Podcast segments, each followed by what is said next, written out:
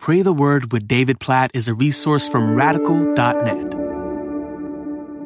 Psalm chapter 7, verse 3. O Lord my God, if I have done this, if there is wrong in my hands. So what's interesting about this verse and why I want to lead us to pray according to it is because it's in the middle of verses around it in Psalm chapter 7 and other psalms where the psalmist is being accused and attacked from different sides, from evildoers. Even the very beginning of the psalm says, O Lord my God, in you do I take refuge. Save me from all my pursuers and deliver me, lest like a lion they tear my soul apart, rending it with pieces, with none to deliver. But then he says in verse 3, O Lord my God, if I have done this, if there is wrong in my hands. And he basically begins to pray for awareness of if he has done this to others, if he has, verse 4 says, repaid his friend with evil or plundered his enemy without cause. Specifically, has he in any way sinned against God in the way he has responded to others' attacks? And what I love about this verse is the way it promotes in us a posture of humility that says, God, help me to see when I sin. Help me not to be so focused, even when others are sinning against me, on their sin, that I lose sight of my own sin, including my tendency to sin against them in response to their sin toward me. I think about Leviticus talking about unintentional sins, ways that we are prone to sin against God and against others in ways we don't even realize. And so the psalmist is searching his heart in this verse. O Lord my God, if I have done this, if there is wrong in my hands. That's a good way for all of us to pray, to pause and say to God, God,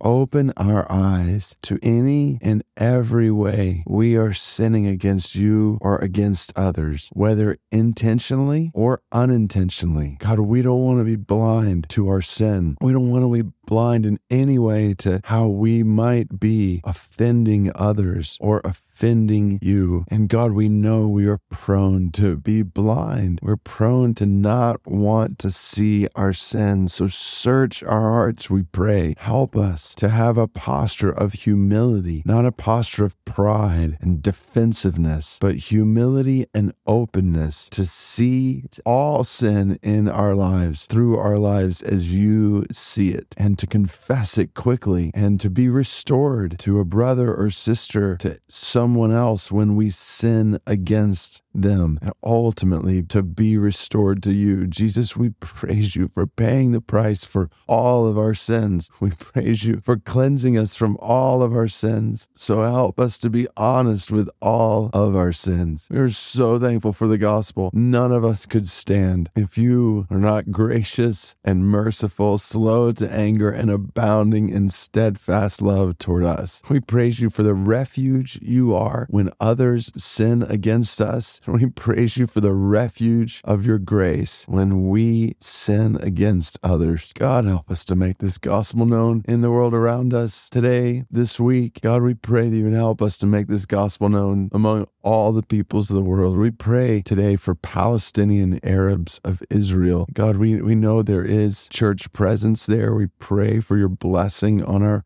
brothers and sisters in Christ, specifically Palestinian Arabs. And God, we know the level of conflict in that part of the world between different people groups in that land. God, we pray for your gospel to bring peace with you and peace between others as people humble themselves before you and your grace, confess their sin and receive your mercy, and then reflect your mercy in confession and reconciliation with each other to the extent that is needed. God, we pray for that there in that part of the world. We pray for that in our own lives and our own relationships, all according to your word in Psalm chapter 7, verse 3. In Jesus' name we pray. Amen.